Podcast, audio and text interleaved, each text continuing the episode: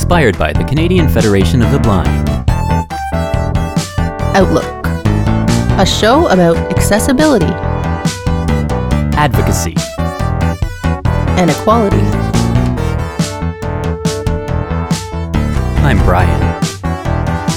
And I'm Carrie. Outlook.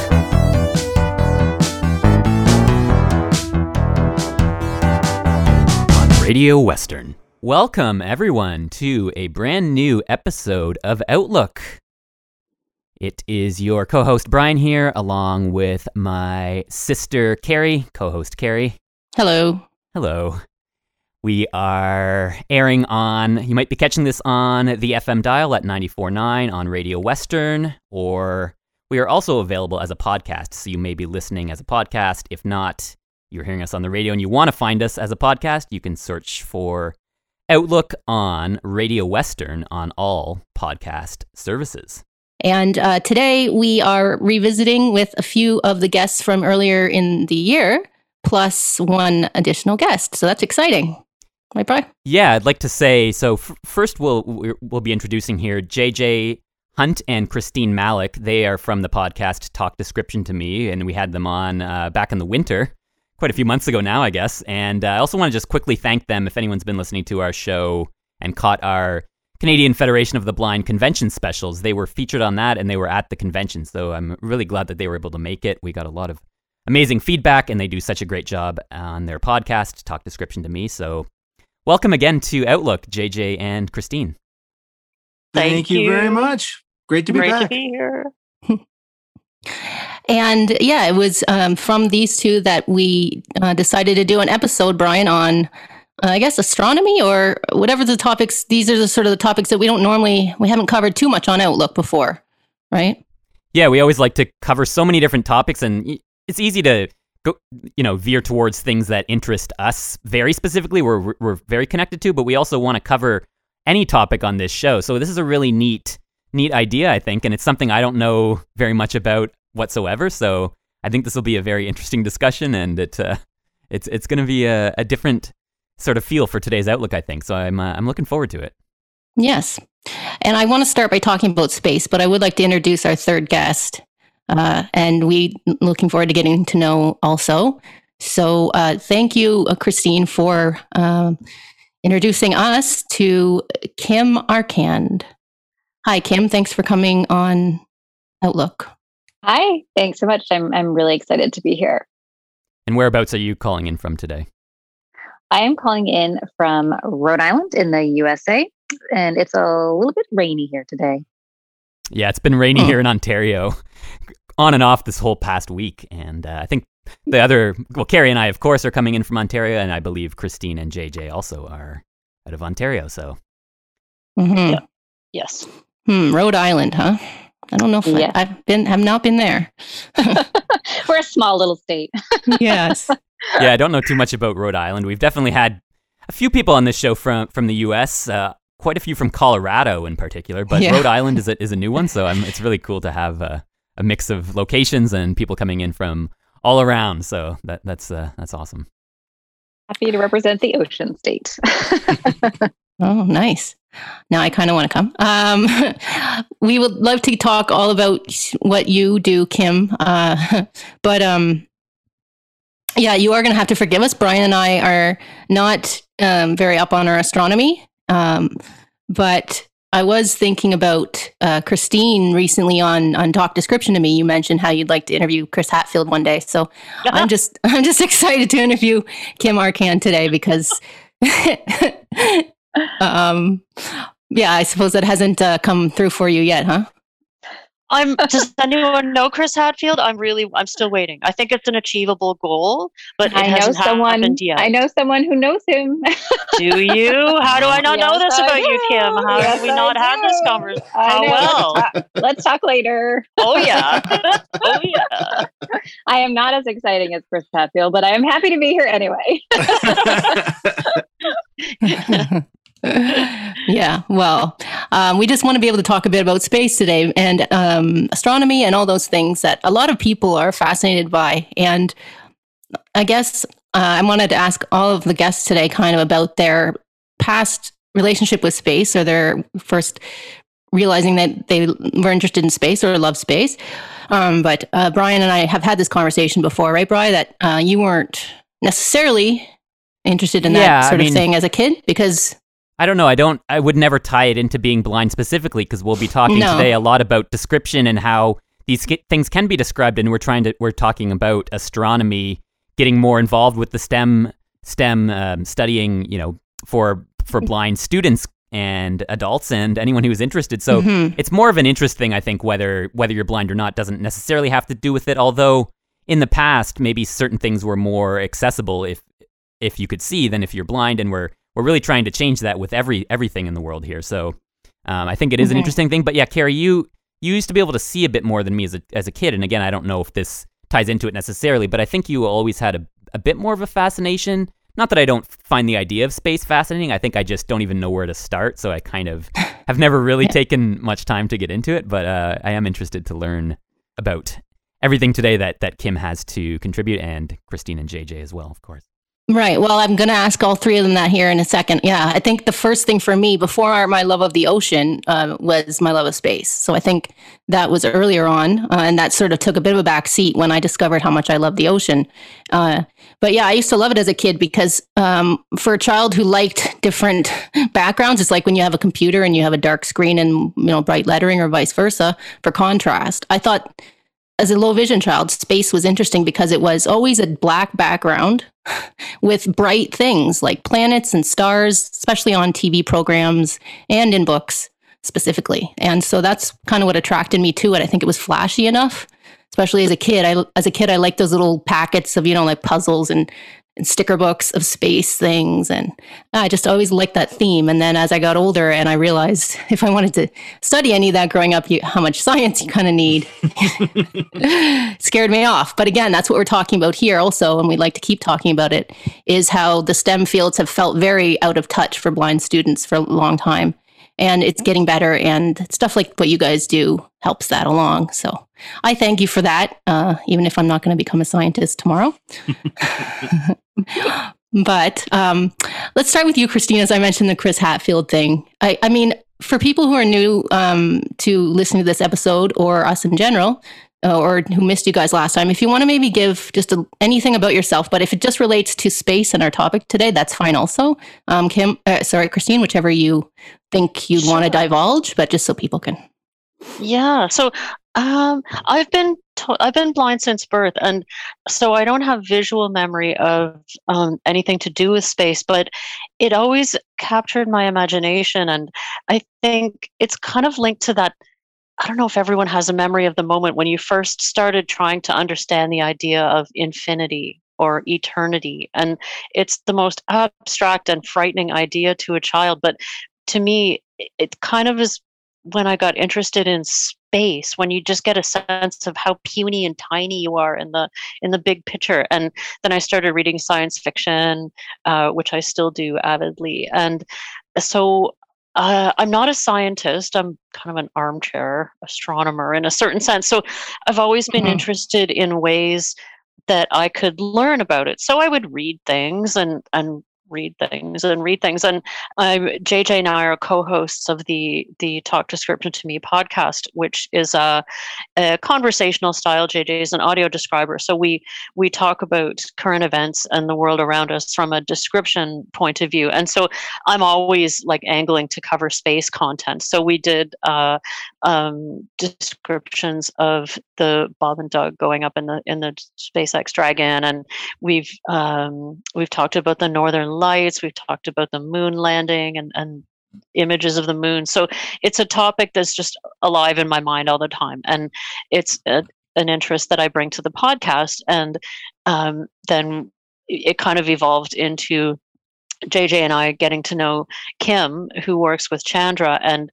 figuring out how uh, the work that Chandra is doing could be made even more accessible. So they had they had a very active cam- campaign already going around how to make astronomy more inclusive and accessible for blind and low vision people. And so JJ and I kind of stepped into something that was already existing and and to see what we could what we could add to what Chandra is is doing. And so I love what you say about STEM fields being more friendly to people who are blind or low vision. I think that is so hugely important. And uh, even if this work wasn't so much fun the work the work with chandra even if it wasn't so interesting to me if i felt that it was going to help some kid you know with a visual impairment go hey astronomy that's so cool i want to learn more that would be incredibly rewarding to me because uh, i think it's yeah stem fields have been intimidating. And for me as a kid learning science was really challenging. So i'm very interested in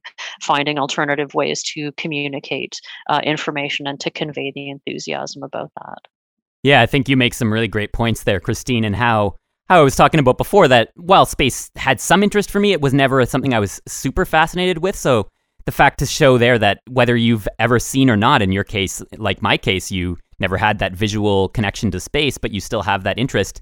And also just because it might not be a subject that someone is completely interested in, you got you have to cover all subjects because you want to make things as accessible for for blind people as possible. And for me in in high school, I, I took science, of course, as I as it was my requirement, and I did enjoy it. But I do think it got to a point where I felt like I wasn't a part of a lot of experiments and things that were happening in the in the class. And I graduated in 2005, which you know isn't that long ago, but in a way it is compared to the way technology just moves so quickly that I think even compared to to the early 2000s to today, there's been much greater advancements in the STEM fields for blind or visually impaired children. So I think it is just so so important to be talking about this stuff. For sure.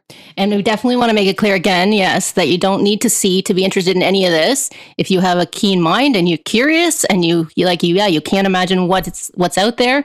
Um, that's all you need. And a lot of blind people love listening to audiobooks and reading books that are science fiction and that really I don't read enough I don't read science fiction books, right? So I'm sure it does help add to all that you might think about uh, any given day, Christine, about these sort of things. Um, how about you, JJ? What do you think anybody who maybe hasn't heard you before should know about you, and, and how did you, like, when were you interested in space?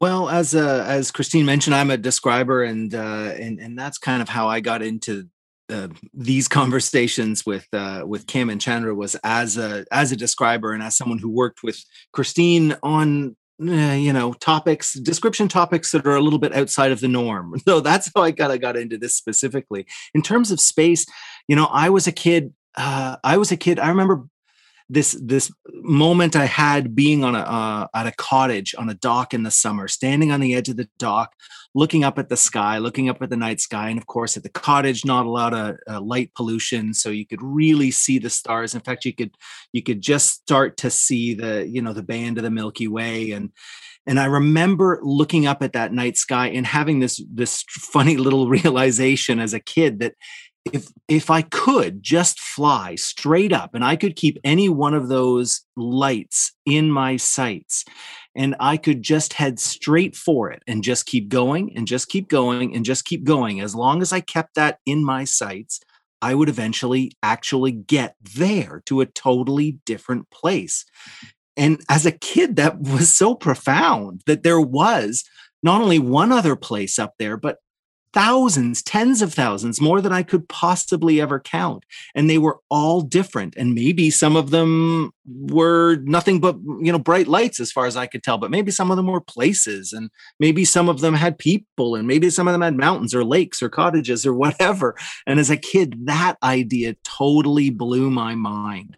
Uh, I think my parents made sure that I wasn't into the cough syrup too heavy that night when I came in and said, Oh my God, guys, you'll never guess what I figured out but uh, I kind of have been interested in that way. Um, but it, it, really wasn't until I got uh, got involved in this project with with Chandra and Kim that I actually have had a chance to dive into uh, some of the the hard science of this and some of the. I mean, man, some of the things we're we we are describing, some of the things we're talking about, quasars and nebulas and galaxy clusters and these these are not things that have been in my vocabulary at all and uh, and so to have a chance to work on this and and try and noodle some of this stuff out and not, and you know first of all figure out a little bit of the science so that I can then describe it and explain it uh, is uh, is such a fantastic uh, challenge. I, I just I just love having the opportunity. Yeah, it's a big, big, wide space up there. Yeah, it's uh, just so I hard mean, to imagine. I've always been so I've been fascinated by numbers in particular. I love math and everything. So the idea of infinity and the and the the solar system and all of these things just and not being able to see. I do remember as a child, you know, sitting around the campfire and people talking about seeing the stars and stuff like that. And that whole concept does fascinate me because it's it's just it is one of those things that I do wish I could see, but I think there are other ways to understand it without being able to see. Um, so I guess now we'll we'll move over to Kim, and if Kim, if you could tell us a little bit about yourself and your background, and then go into what is the Chandra X-ray Observatory. Sure, sure. So, yep, I'm, I'm Kim Arcand. I am a visualization scientist for NASA's Chandra X-ray Observatory.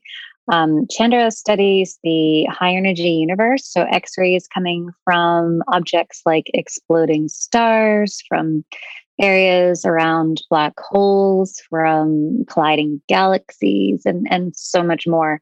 There's just a, a wealth of information that is available to us in the parts of the electromagnetic spectrum that no human can see natively. One of the things I think I've always enjoyed about working for the Chandra X-ray Observatory is that every part of that process of capturing X-ray information, of translating it into an image or a 3D model or a sound, it's all about taking something and moving through different steps, making choices to be able to represent it in some way. And I think, as you mentioned, Brian, earlier, for a long time, visuals have been highly prioritized in astronomy, but there's no reason that that has to be the case. When you're working with X ray data or infrared data or gamma rays or radio waves, like all of that information is invisible to humans. And so we have to just translate it from one form to another. Um, and so, yeah, for me, I think this idea of of space has been attractive since I was a little kid, but I kind of loved all sciences. Like Carrie, I love the ocean. Mm-hmm. I loved animals. Like I thought maybe someday I'd want to be a doctor with like people. I don't know. I just really liked the idea of figuring things out. That I think was always the attraction for me. Um, what could I learn? What puzzles could I, you know, explore? What could I? What questions could I answer? Um, and so I actually went to university to study something completely different. Um, I was studying things under a microscope. Uh, and then I moved into computer science because I realized I didn't want to look at like bugs under a microscope. Um, and computer science for me was a bit of like, it was a language, a universal language that just sort of helped me unlock um, space science. And I've worked on taking data and translating it through computer science ever since for Chandra. I've been there since about 1998. So, yeah, it's been a wild ride.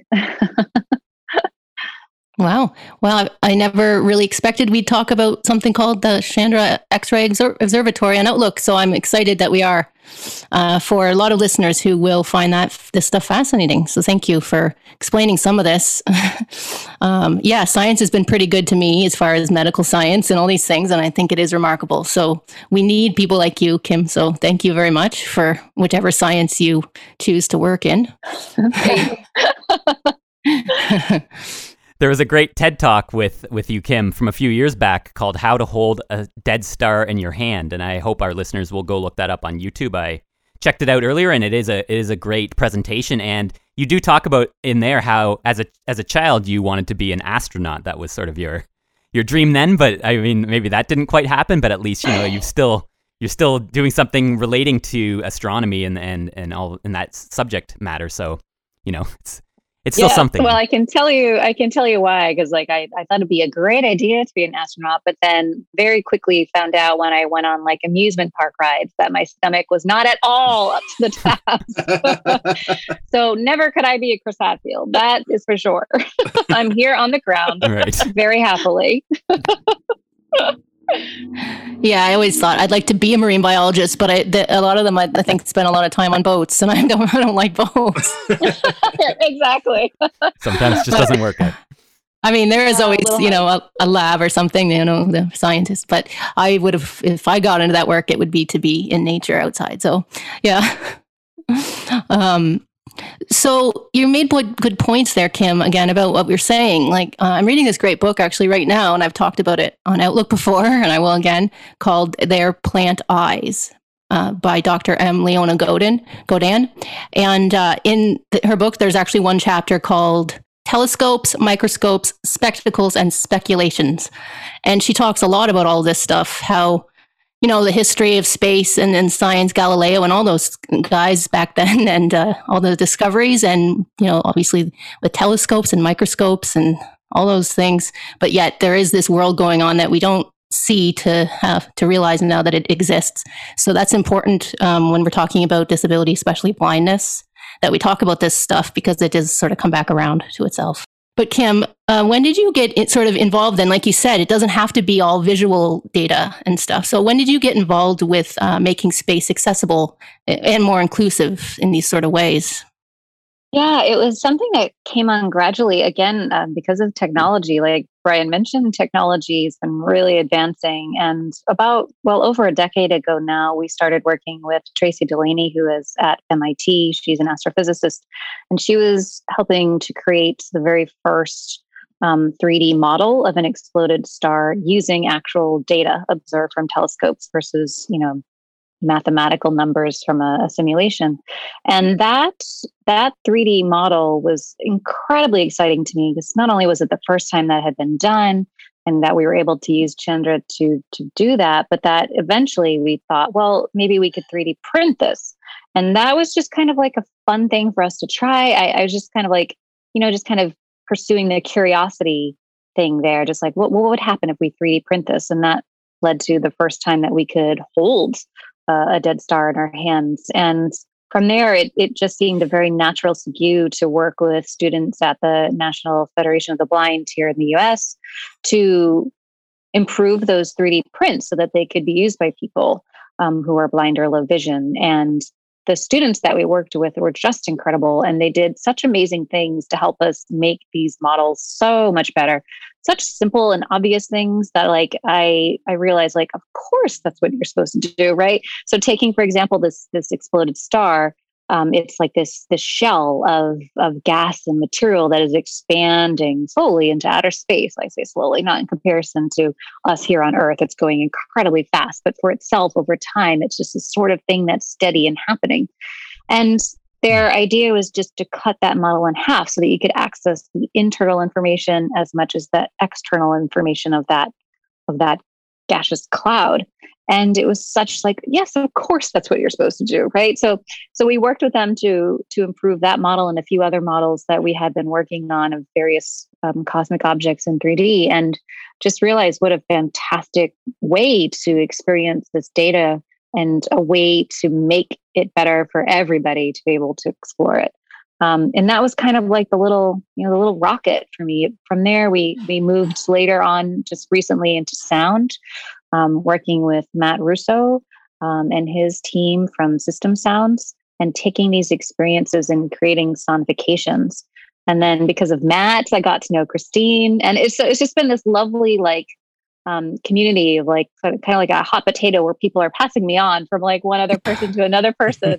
Um, and I just get to know more and more people. And now that I'm working with Christine and JJ on these visual descriptions, taking these objects and describing them in these really nice, authentic ways, it's just, it just feels so organic, I think, to be able to expand on these projects and products that, of course, again, this is X ray light. No human can ever see this stuff directly. So thinking out of the box on how you can explore it just makes so much sense. Yeah, Yeah. it's all about thinking out of outside of the box, and that's what we do here on Outlook. And always we're always discussing that how important that is. And um, I think the 3D printing is a really amazing technology, and I actually felt some 3D printing for the first time. It was about three years ago, actually, at an NFB convention, and I hadn't felt it before. I'd heard about it, but actually having that in my hand and feeling I didn't. I think I might have felt some sort of spacecraft or something at the time, but never. I never never have felt the exploding star. But that whole idea of 3D printing just really giving blind people a better idea of how something looks by feeling it like that with so much. I was just blown away by the amount of detail that was included in a 3D printout and I just I think that's that's so great with technology how we've gotten there. And also you touching on sound I believe you aren't as involved in that or that's more of a recent development so we will get into that a little bit later on. But um yeah I just think it's uh it's all such amazing development there. And yeah maybe just talk just a little bit more any of you any of you three can take this one sort of about your connection and how you did make that connection um, with JJ and Christine to begin with, because it is really great and it's all about networking and uh, making these connections in this in the world. I find so.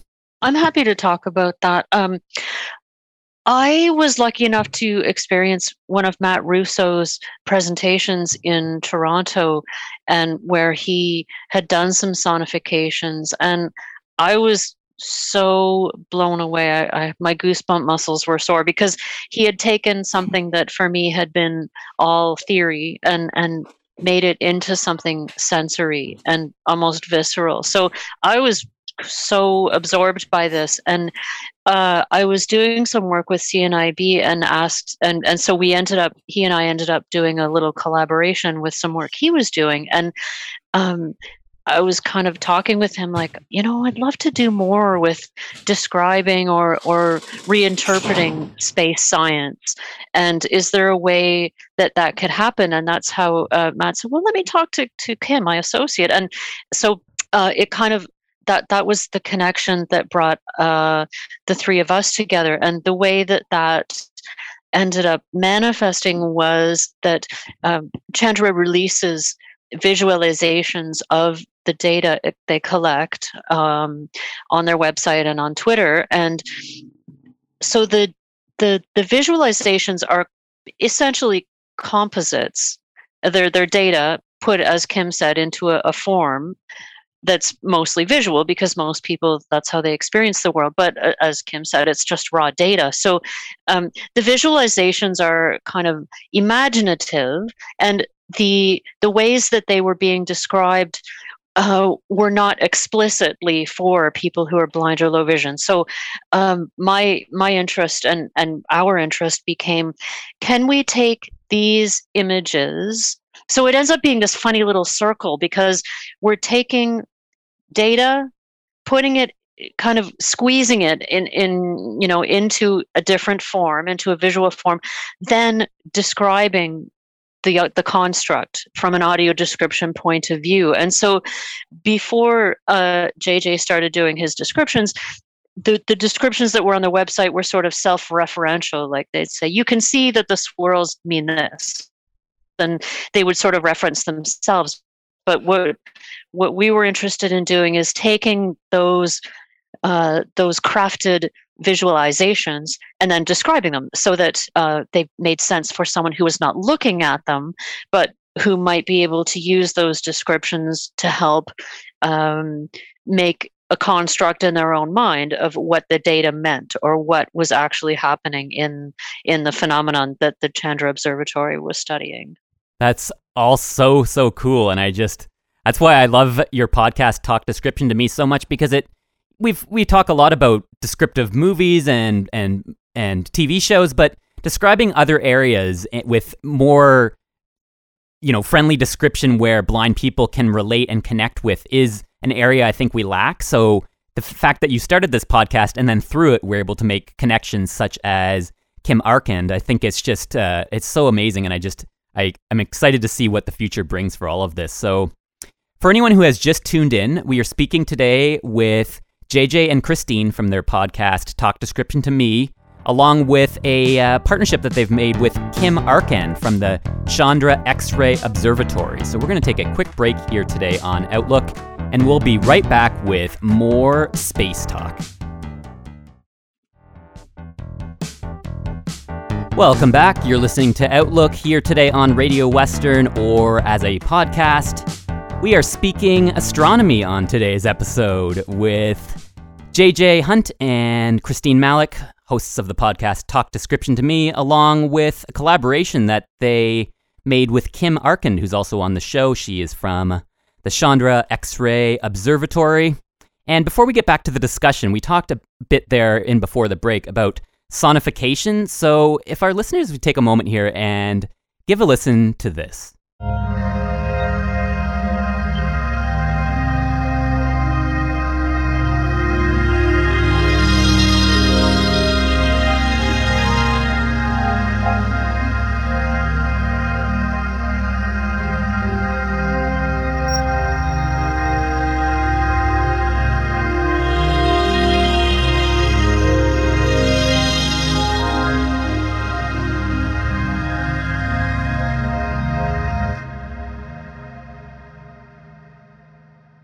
So there you have it. What was that, Kim, that we just heard?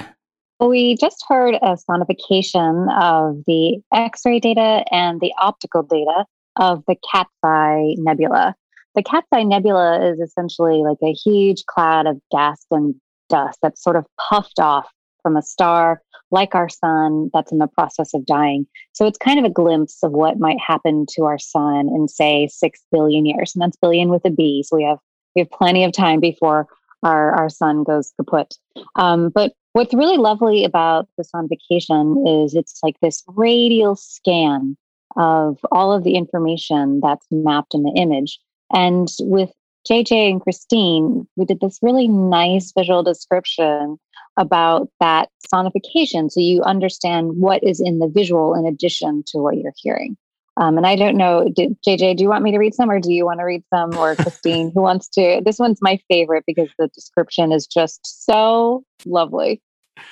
Feel free. If you've got it in front of you, go ahead, Kim. Okay, sure, sure. All right. So uh, the concentric circles are bubbles expelled by the star over time. The dust cloud resembles a translucent pastry pulled to golden yellow points near our upper right and lower left with a blob of bright purple jelly inside the bulbous pale blue core. The jelly like center represents X ray data from Chandra. The outer cloud and the translucent circles represent visible light data from the Hubble Space Telescope.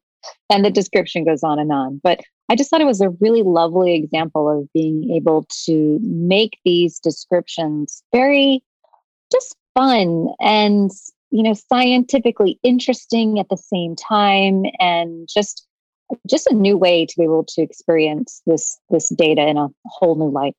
Oh pun intended i guess. Good one. Nice. sorry well sorry. Well done. Science puns they follow me everywhere. Oh no yeah we love puns on outlook and uh yeah it's it's interesting because I actually just I did uh, check with that description earlier today, um, and so I think that's a great one that you picked because I really did love all of those comparisons. And again, you had the some of that language that is sort of harder to grasp, but then you compared it to a lot of you know pastry and these things that I just think is so neat. And I've noticed that a lot with JJ and on this podcast, talk description to me. All of these comparisons to everyday items that we might be more familiar with to be able to understand things that are a little bit more abstract that we might not be able to have as much of a, an understanding of. And if our listeners go to Chandra, that's C H A N D R A dot Harvard dot edu, they can find podcast clips there from with these descriptions. And I just think this is all very, uh, very interesting stuff. So thanks for such a detailed description there. There's a really interesting aspect that um, JJ could obviously speak to better, but it's something that if you're an experienced audio description user or a, an experienced um, reader of image descriptions, you'll notice something unusual there that I, I really admire, which is the way that the science and the description are integrated. Because if that had been a piece of art on a museum wall, you would not get what you would not get the information of what the items, what the components actually are. You would get the the you know appetite stimulating content about the pastry and the jelly and stuff, but you wouldn't be told what those actually are because that's not what audio description usually does. But um, that's something that JJ has really refined is integrating the the science with the description to make it easy as easy as possible for someone who doesn't have sight to take in that very complex information in in one bite. See, there's another metaphor, another pun. Another pun. Well done. Good one. Yeah, it's absolutely true. When when I'm pulling these things together, eh, as Chris says, if if it's art on a wall, we have a different. Most of us have a, a pretty solid understanding of the things that are on our planet. So if I reference, there's a a photograph of a hot cup of coffee and there's steam coming off of the top I don't have to explain the science behind the steam. We, get it. We all have an understanding of why there would be steam coming off of the top.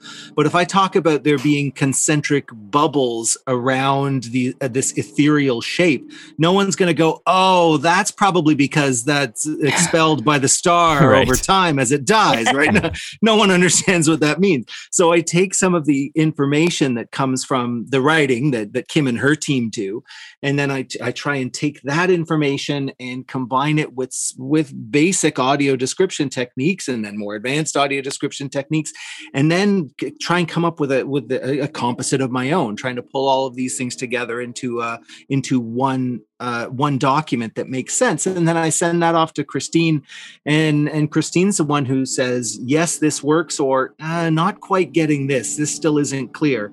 And then you know w- w- by the time we've all had a chance to touch it and we've all had a chance to say well you know here's what i understand about this and here's my expertise on that and here's what i can contribute by the time all that's done we have uh, hopefully some um, interesting and stimulating and informative descriptions that are tailored for blind and low vision audiences but still of great value to anyone at all right there are i think I think we're going to start to hear more and more from people who are not necessarily in the blind low vision community who listen to these descriptions or who read them and say, okay, now I get it. Now I get those bubbles being expelled by the star. When you say it and I see it and explain it all at once, it just is a little bit easier for some of our uh, for for our brains for those of us who aren't hardcore scientists uh, you know it's just a little bit easier to get when you put all of these things together all in, into one place and i feel yeah. like audio description as well serve well serves this well because you can't make elaborate sentences with 15 clauses in them and lot you know when you're writing audio description i'm sure or image description you sort of have to learn to be a bit more concise and for me as a layperson non-scientist reading scientific material i need lots of commas i need lots of periods uh, and I, I need the, the ideas to be sort of uh, discrete and condensed, like in little packages, so my brain can take them in. And so I feel like image description from an audio describer is is already kind of halfway there in making really uh, friendly science writing. And what, what I think I love about this project, besides just getting to work with Christine and JJ, who are just both beautiful people to work with is the fact that this material is so very usable right? It's provided in in text and audio format whenever we put out the the nasa press release. We created a podcast feed so you can listen to them all at once.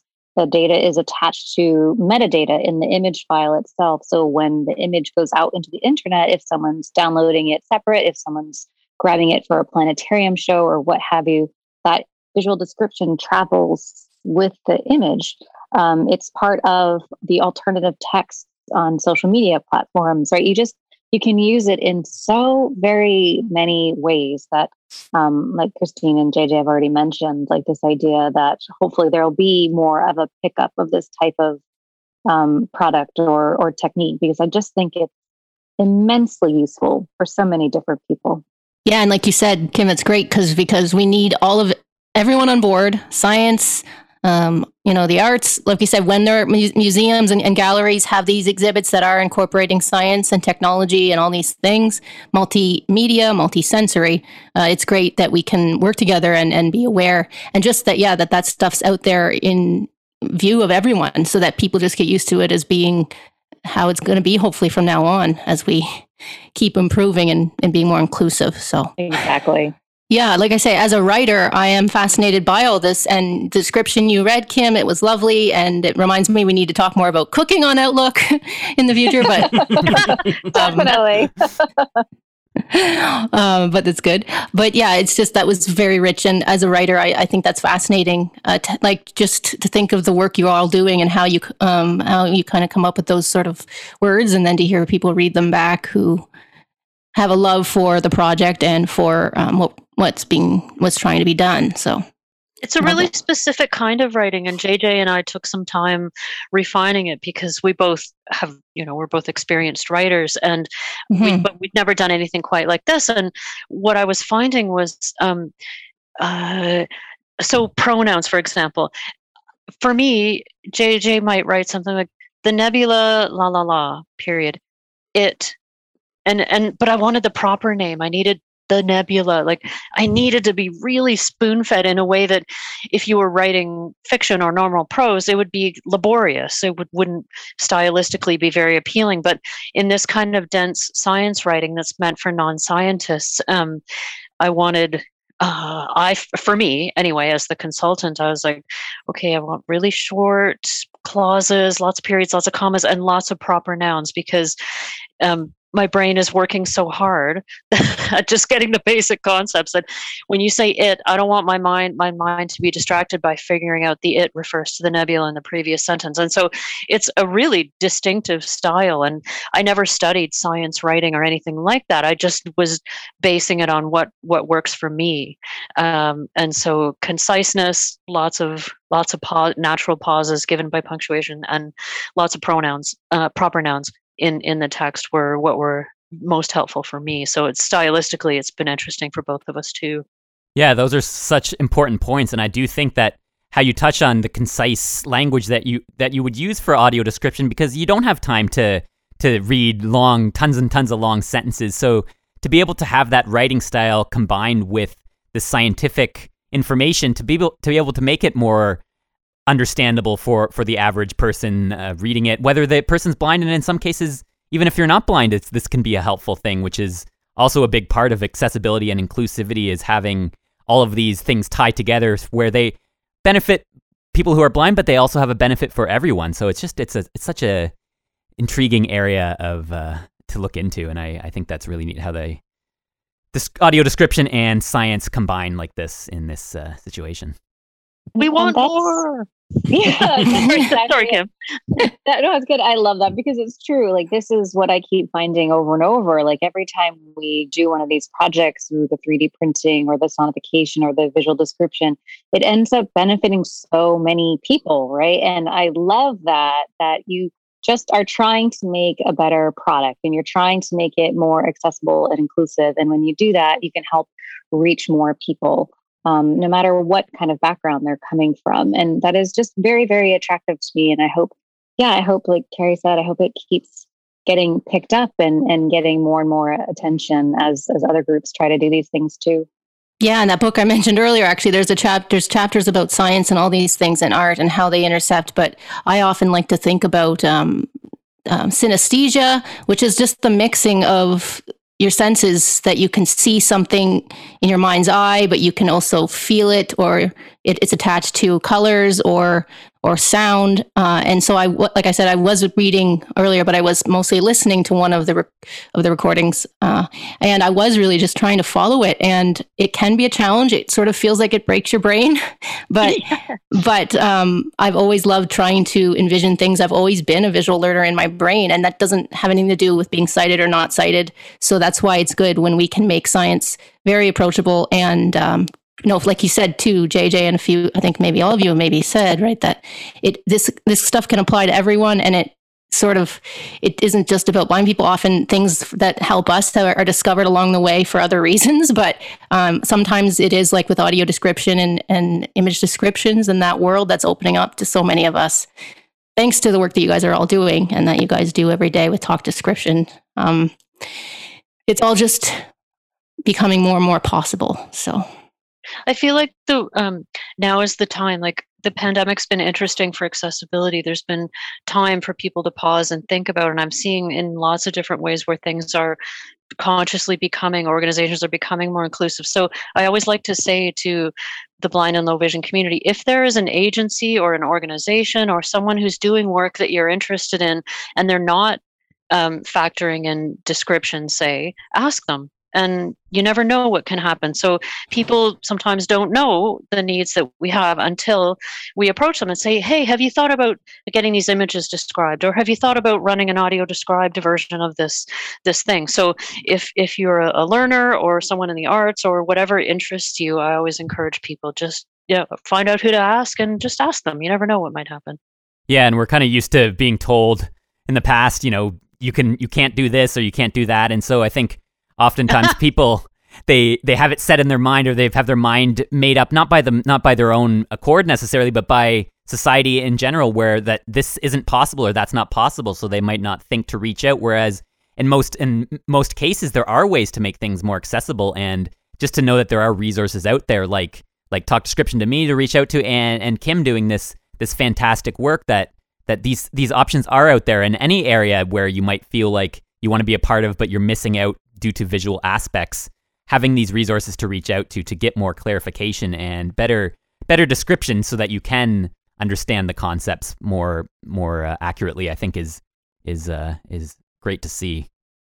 For sure, and I got to say, from the description standpoint, the, the, the change that I've seen over the last couple of years has been remarkable. You know, five years ago, almost all of my work was movies and television. That's it, movies and television. And then I started doing some live events and some parades and things that was interesting and and then the museums and the art world they were already doing some museum and art description but that's really expanded and now we're doing description of tactile reproductions of of paintings and things like oh that's pretty cool and then oh now we've got uh you know we've got theater pieces that have multimedia okay and we're going to try and pull in description of light shows that are part of okay we're going to do that now. And now we're just adding one on top of the other on top of the other these new kinds of descriptions describing sonifications. I mean i it never would have occurred to me that that would be uh, something that would be put in front of me. And i think it's in part because our industry's been around for a long time now. We have uh, description users who have who understand audio description and so you can we have a shared common language so we can all speak to these uh, you know we can address new things we can describe new things and we all have a common language already so we can use that and i think something that can't be underestimated is the number of uh, description user creators, people who are both creators and users of description, whether it's in the production side or even the writing side. There are people who are both using and creating, and as those folks are moving up through uh, through the ranks in the various uh, you know organizations that they work with, all of that combines to make a much richer field of audio description offerings. There are live events, there are concerts there are you know uh, space is now being audio described. I mean this is uh, it's it's it's pretty dreamy right now i think. It's infinite the amount of things you could describe out there that yeah. aren't touched on so literally.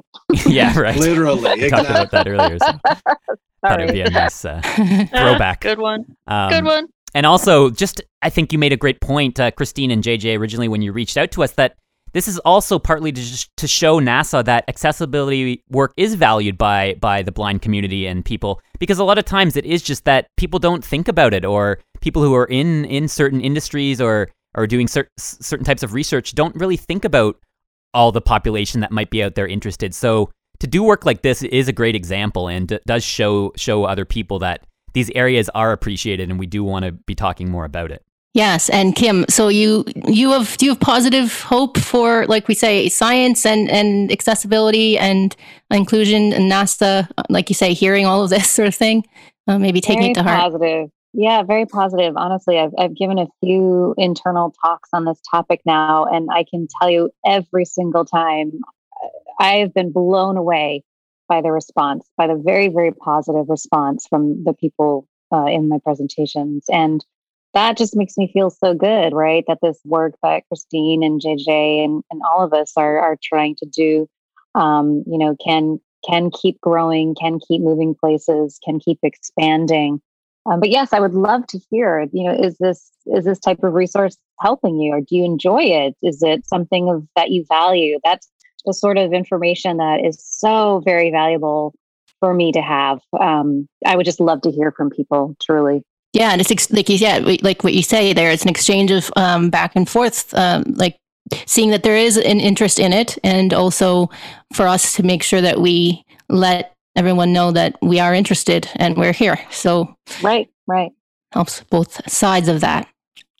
Wow, like this is something I would like to look more into, and I hopefully I was hoping talking to you guys I would get a bit more of the details and and learn a bit more. And I hope our listeners are learning something with all of this. Uh, I think it'll be fascinating. Thank you.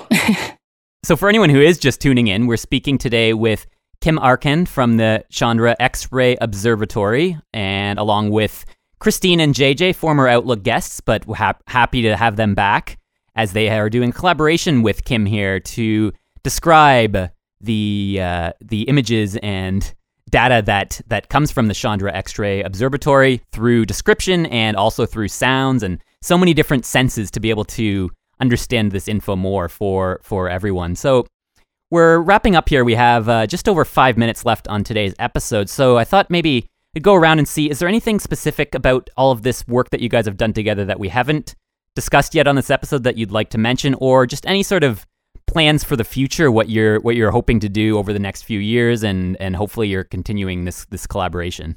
I would say that again. I'd like to reiterate: if there's descriptions that you want or accessibility accessibility things that you want ask and especially i mean i don't maybe i shouldn't say this but a larger organizations are more likely to have the budget and the resources to do that. But so always reach out always let agencies know uh, what you what you want as a as a user of as, and if if an agency is public education oriented then then we are definitely part of the public. So um, never lose sight of that. And um, uh, I'll just reiterate that my professional ambition is to interview Chris Hadfield from a blindness perspective. if he's listening, space, uh, he's, is he listening right now? Because I'll just put my email in the show notes. Because um, Chris, get a hold of me. Um, no, I love, I, I love to, I'd love to talk to someone from from a blindness perspective because there's questions that a standard interviewer wouldn't ask. So uh, that's my hope for the next few years is to get more involved with um, the space and astronomy side of, of description. That's something that I find really exciting. Well, I'd like to think that Chris Hadfield is listening, that he does listen to this podcast, but we will see. and I would like to think that we could make it happen. but, but, yeah, I would say that um, I, I, would love to grow this program. I would really love to get a, a study done to see how this is positively impact, impacting people, um, whether it's someone who's blind or low vision or not. I, would really like to learn more about the sort of efficacy of what we're doing and quantify it so that we can sort of show that as a data point. Because I love to do these projects, and really, I just want to keep doing more. Right? Each each individual project has sort of led to this longer program of just making an accessible universe, and that's kind of where my happy place is. So, yeah, like Christine said earlier, more, more, more would be great yeah i'm very much in the same vein more more more and i and i it has been uh it's been so nice over the last few years as i said to have new projects um show up because other people had other interests and asked the questions of the right people and then they said who can we get for this? And i don't know maybe my uh, I, am just louder than others and said me me me me me me louder. And so i got some of those gigs. And uh, so i i'm hoping that uh, more description users ask more outfits for uh, more unusual stuff and uh, somehow the universe answers and i get the call Nice.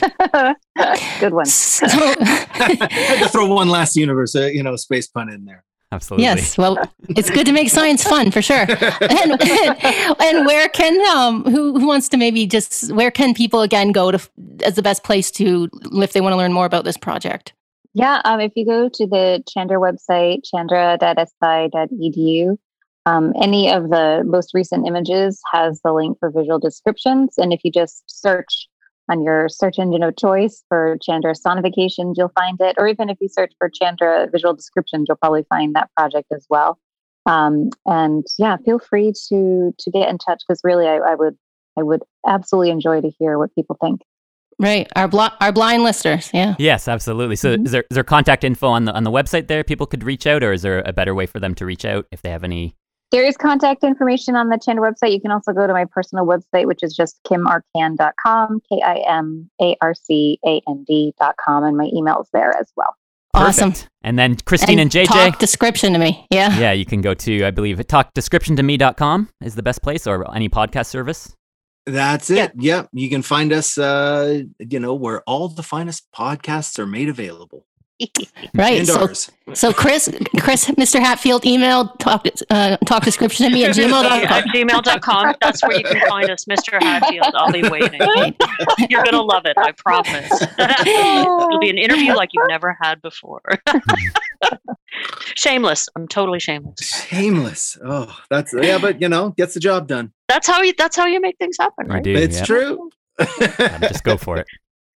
Thank you guys so much. It's been great. It's fun. Thanks for having us on. Thank you, th- the three you. of you. Thank you.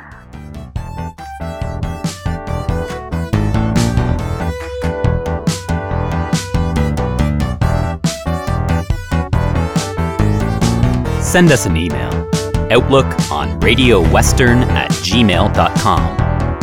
Find us on Twitter at Outlook CFB and on Facebook facebook.com slash outlook on Radio Western.